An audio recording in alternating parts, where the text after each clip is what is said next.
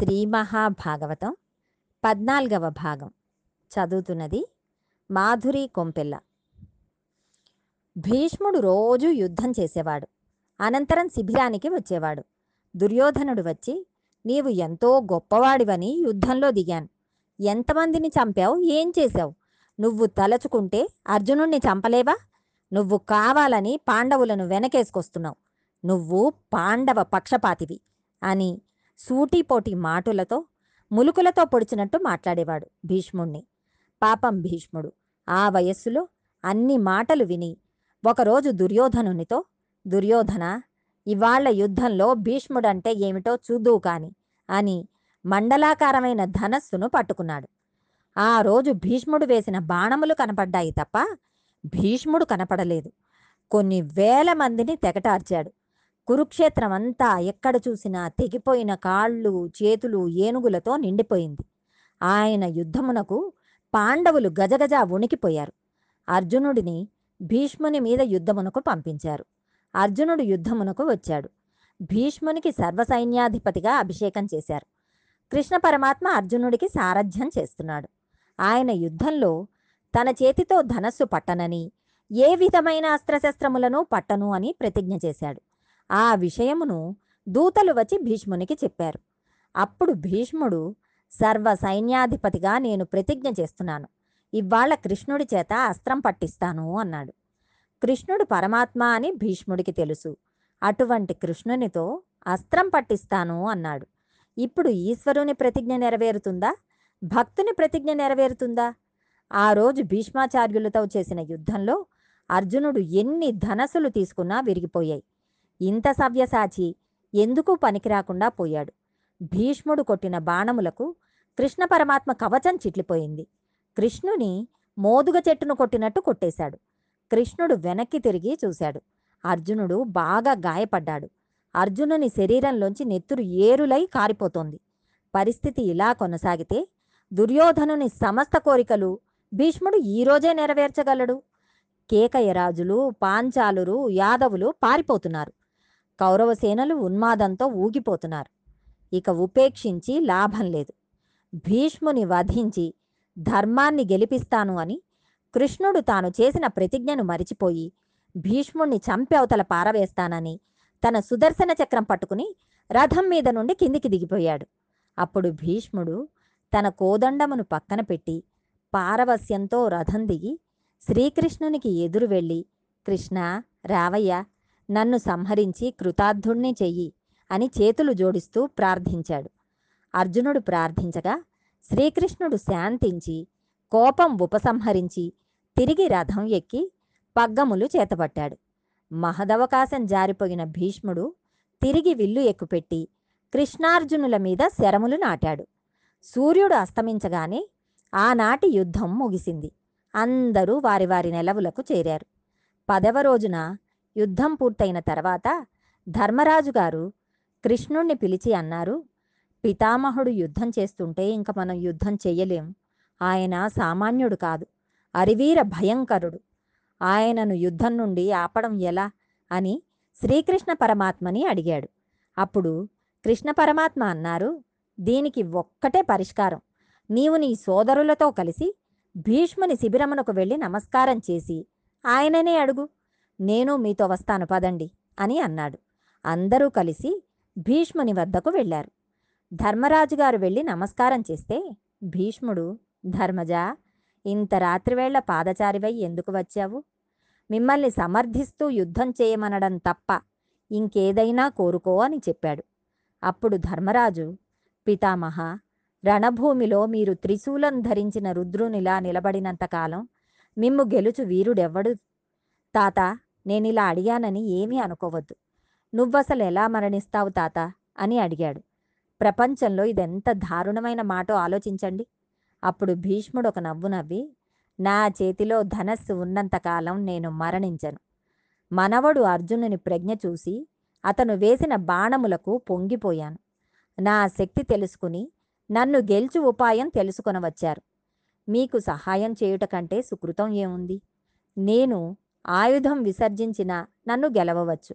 నేను కవచం తీసిన వాడిని ఆయుధం ధరింప ధరింపని వాడిని కేతనమును దించిన వాడిని స్త్రీలను స్త్రీగా ఉండి పురుషునిగా మారినవాడిని తలపాగా తీసినవాడిని అన్నదమ్ములు లేనివాడిని పుత్రులు లేనివారు ఎదురైన వారితో యుద్ధం చేయను. వెంటనే నా ఆయుధములను విడిచిపెడతాను. పుట్టుకతో పురుషుడు కాక దైవత్వంతో పురుషుడైన వాడితో నేను యుద్ధం చేయను. ఇందులో స్త్రీని పెట్టుకుని యుద్ధానికి వచ్చే అవలక్షణం మీలో లేదు. మీరు నాకు వెన్నిచ్చి చూపించి పారిపోరు. మీలో ఎవరి పతాకము కిందకు జారిపోదు. కాబట్టి మీకు ఉన్న అవకాశం ఒక్కటే. మీ పక్షంలో నా మరణం కోసం తపస్సు చేసిన ద్రుపద కుమారుడు శిఖండి ఉన్నాడు. పుట్టుకతో స్త్రీ అయి దైవికంగా పురుషత్వం పొందాడు. ఆ శిఖండిని అర్జునుని రథమునకు ముందు నిలబెట్టండి. అప్పుడు శిఖండి బాణములు వేస్తే నేను ధనసు పక్కన పెట్టేస్తాను. ధనస్సు పక్కన పెట్టిన పిదప మరల నేను బాణం వెయ్యను అప్పుడు వెనక నుండి అర్జునునితో బాణ పరంపరను కురిపించి నా శరీరమును పడగొట్టండి అని చెప్పాడు. అప్పుడు పాండవులు అలాగే తాత అని చెప్పి వచ్చిన కార్యం సఫలమైంది అనుకుని ధర్మనందనుడు తమ్ములతో తమ శిబిరానికి వెళ్ళిపోయారు. వెళ్ళిన తర్వాత శిబిరంలో అర్జునుడు ఎంతగానో దుఃఖించాడు. మహానుభావుడు తండ్రి లేక మేము ఏడుస్తుంటే ఆ రోజుల్లో నాన్న అని మేము ఎవరిని పిలవాలో తెలియక మా పట్ల అంత ప్రేమతో ఉన్న భీష్ముడి దగ్గరకు వెళ్ళి కౌరవులు మమ్మల్ని బాధ పెడుతుంటే నాన్న అని తెలియక మేము పిలిస్తే నేను నాన్నను కాను నాన్న నేను తాతను అని చెప్పి ఆయన ఒడిలో కూర్చోపెట్టుకుని మాకు గోరుముద్దలు తినిపించాడు. మమ్మల్ని పెంచి పెద్ద చేశాడు. సర్వకాలముల యందు మా ఉన్నతిని కోరాడు. మాకు ఆశీర్వచనం చేశాడు. మాకు విలువిద్య నేర్పాడు. అంతటి ధర్మమూర్తి అయి తన వంశమును చూసుకోవాలని ఇంతకాలం నిలబడిపోయాడు. అటువంటి వాడిని సవ్యసాచి అయి గాంధీవం పట్టుకుని శిఖండిని అడ్డుపెట్టుకుని ఆయన మీద బాణపరంపర కురిపిస్తుంటే ఆయన ఒంట్లోంచి నెత్తురు కారిపోతుంటే నేను కొట్టగలనా అన్నయ్య అని అడిగాడు. అప్పుడు కృష్ణుడు కొట్టక తప్పదు. ధర్మం కోసం కొట్టవలసిందే అన్నాడు. తెల్లవారి యుద్ధమునకు వచ్చారు. శిఖండిని ఎదురుపెట్టి తీసుకువచ్చారు. అప్పుడు భీష్ముడు తన ధనస్సును పక్కన పెట్టేశాడు. పెట్టిన తర్వాత శిఖండి భీష్ముని మీదకు ఒక్కసారి నూరు బాణములు వేశాడు. భీష్ముని కవచం తుళ్ళిపోయింది. అర్జునుడు ఆ రోజు వేసిన బాణ పరంపరకు అంతే లేదు. భీష్ముని శరీరంలో బొటనవేలంత సందు కూడా లేకుండా ఆయనను బాణములతో కొట్టాడు. చుట్టూ బాణపంజరమే. మధ్యలో భీష్ముడు ఉన్నాడు. అన్ని వైపుల నుంచి నెత్తురు కారిపోతోంది. వీపు చూపించలేదు. కాబట్టి ఒక్క తల వెనక మాత్రం బాణములు తగల్లేదు. ఒంటి నిండా బాణపరంపరను వేసిన తర్వాత సూర్యుడు అస్తమిస్తున్న సమయంలో భీష్ముడు రథం మీద నుంచి తుళ్ళి కింద పడిపోయాడు. అలా పడిపోయినప్పుడు ఆయన శరీరం భూమికి తగల్లేదు. బాణములతో పడిపోయి ఉండిపోయాడు. అప్పుడు యుద్ధం ఆపి అందరూ పరుగు పరుగున భీష్ముని దగ్గరకు వచ్చేశారు. అప్పుడు భీష్ముడు నా పని అయిపోయింది. నేను స్వచ్ఛంద మరణమును కోరాను. ఇంకా బ్రతికే ఉన్నాను. ఉత్తరాయణం వరకు నా శరీరమును విడిచిపెట్టను. సూర్యుడు మకర రాశిలో ప్రవేశించి మాఘమాసం వచ్చిన తర్వాత రథసప్తమి నాడు రథం ఉత్తర దిక్కుకు తిరిగాక ఏకాదశి ఘడియలలో నా ప్రాణం విడిచిపెడతాను అని అర్జునుని పిలిచి నా తల వెనక్కి వెళ్ళాడిపోతున్నది. నా మర్మస్థానములు అన్నీ కదిలిపోతున్నాయి. బాణములు కొట్టేయడం వల్ల నెత్తురు ఓడిపోతున్నది. నాకు తలగడ అమర్చు అన్నాడు. దుర్యోధనాదులు వెంటనే తలగడలు పట్టుకువచ్చారు ఈ తలగడలు కాదు. నాకు కావలసింది యుద్ధభూమి అందు పడుకున్నవానికి బాణములతో తలగడను ఏర్పాటు చేయాలి. అటువంటి తలగడను అర్జునుడు ఏర్పాటు చేస్తాడు అన్నాడు భీష్ముడు. అప్పుడు అర్జునుడు బాణములతో తలగడను ఏర్పాటు చేశాడు. ఆ తలగడను ఏర్పాటు చేసుకుని నేను ఈ యుద్ధభూమి అందే పడి ఉంటాను ఎవ్వరూ నా వైపు రాకుండా నా చుట్టూ కందకం తవ్వండి అని కందకం తవ్వించుకుని ఆ భూమి మీద పడి ఉండిపోయాడు. తర్వాత కురుక్షేత్ర సంగ్రామం అయిపోయింది. ధృతరాష్ట్రుని పక్షం అంతా ఓడిపోయింది. పాండవ పక్షం గెలిచింది. అప్పటికి కూడా భీష్ముడు అంపశయ్య మీదనే ఉన్నాడు. మహానుభావుడికి ఒకనాడు దాహార్తి కలిగింది. దాహం వేస్తోంది అన్నాడు. నీళ్ళు పట్టుకువచ్చారు అంపశయ్య మీద పడుకున్నవాడు లౌకికమైన జలములు త్రాగడు. ఏ నీళ్ళు ఇవ్వాలో అర్జునుడికి తెలుసు. అర్జున మంచినీళ్ళు ఇయ్యి అన్నాడు. అప్పుడు అర్జునుడు పర్జన్యాస్త్రమును ప్రయోగించాడు. ప్రయోగిస్తే భూమిలో నుండి అమృతోదకం పైకి లేచి భీష్ముని నోటిలో పడింది.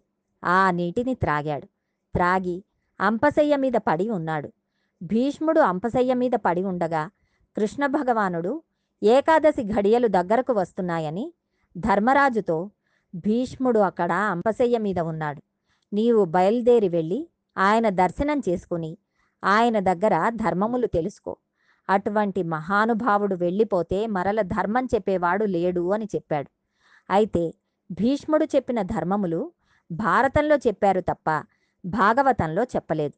ధర్మరాజాదులు భీష్ముని దగ్గరకు వెళ్ళి ఆయనకు నమస్కరించి ఆయన దగ్గర అన్నీ విన్నారు.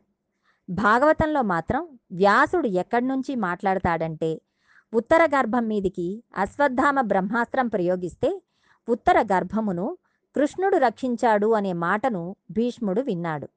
ఉపపాండవులు అశ్వత్థామ చేత సంహరింపబడ్డారు అనే మాటను విన్నాడు. విని భీష్ముడు కాలమును ముందు స్థుతి చేస్తాడు. పది నెలలు పూర్తయిన పిమ్మట ఉత్తర గర్భం నుండి పరీక్షిన్ మహారాజు ఉదయించాడు.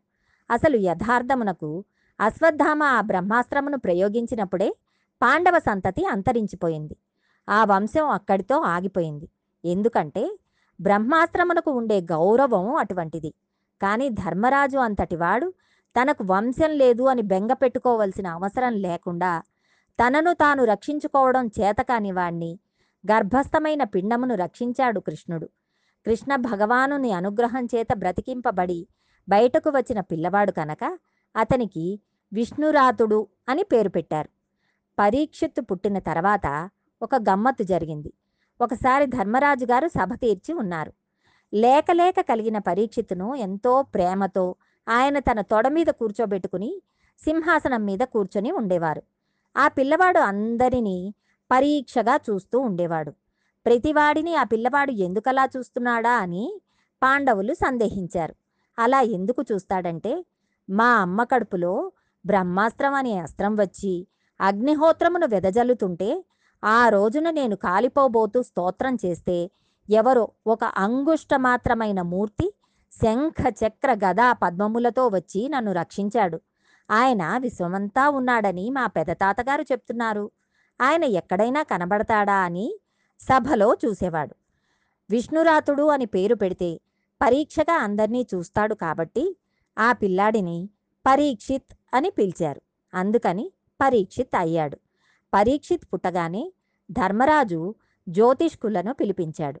వాళ్ళు ఆ పిల్లవాని జాతకం చూసి ఇతడు ఆ రామచంద్రమూర్తి వంశమునకు మొదటివాడైన ఇక్ష్వాకు ఎలా పరిపాలించాడో అలా పరిపాలిస్తాడు. శిభి చక్రవర్తి ఎటువంటి దానములు చేశాడో అటువంటి దానములు చేస్తాడు.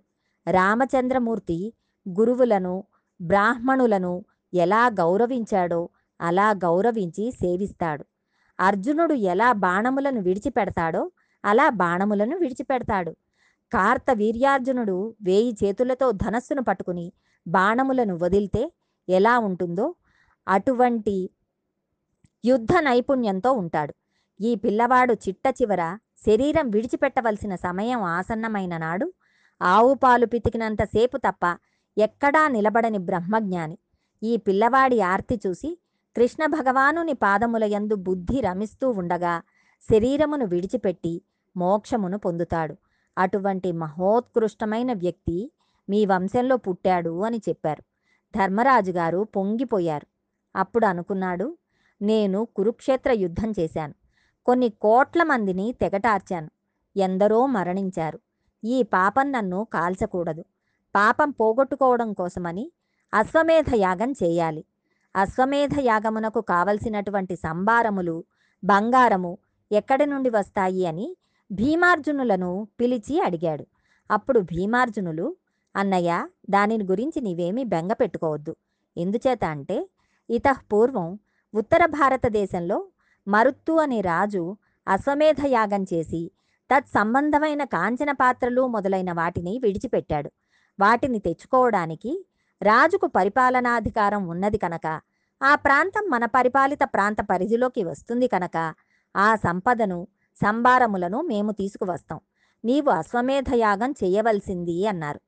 ధర్మరాజు గారు మూడు అశ్వమేధ యాగములు చేశారు. ఆ యాగములకు కృష్ణ పరమాత్మను ఆహ్వానించారు. ఆయనను సమున్నతంగా సత్కరించారు. కృష్ణుడు కూడా ఎంతో సంతోషించాడు. తర్వాత కృష్ణ పరమాత్మ ద్వారకా నగరమునకు వెళ్ళిపోయారు. ఆయన వెళ్ళిపోతుంటే ఈ హస్తినాపురంలో ఉన్న వాళ్ళందరూ ఆయనను ఎంతో స్తోత్రం చేశారు. అక్కడ ద్వారకా నగరంలోని ప్రజలు స్తోత్రం చేశారు. మహానుభావుడు ద్వారక చేరుకున్నాడు. అక్కడ హస్తినాపురంలో అందరూ సంతోషంగా కాలం గడిపేస్తున్నారు. భగవదానుగ్రహంతో మరికొంత భాగం రేపు తెలుసుకుందాం.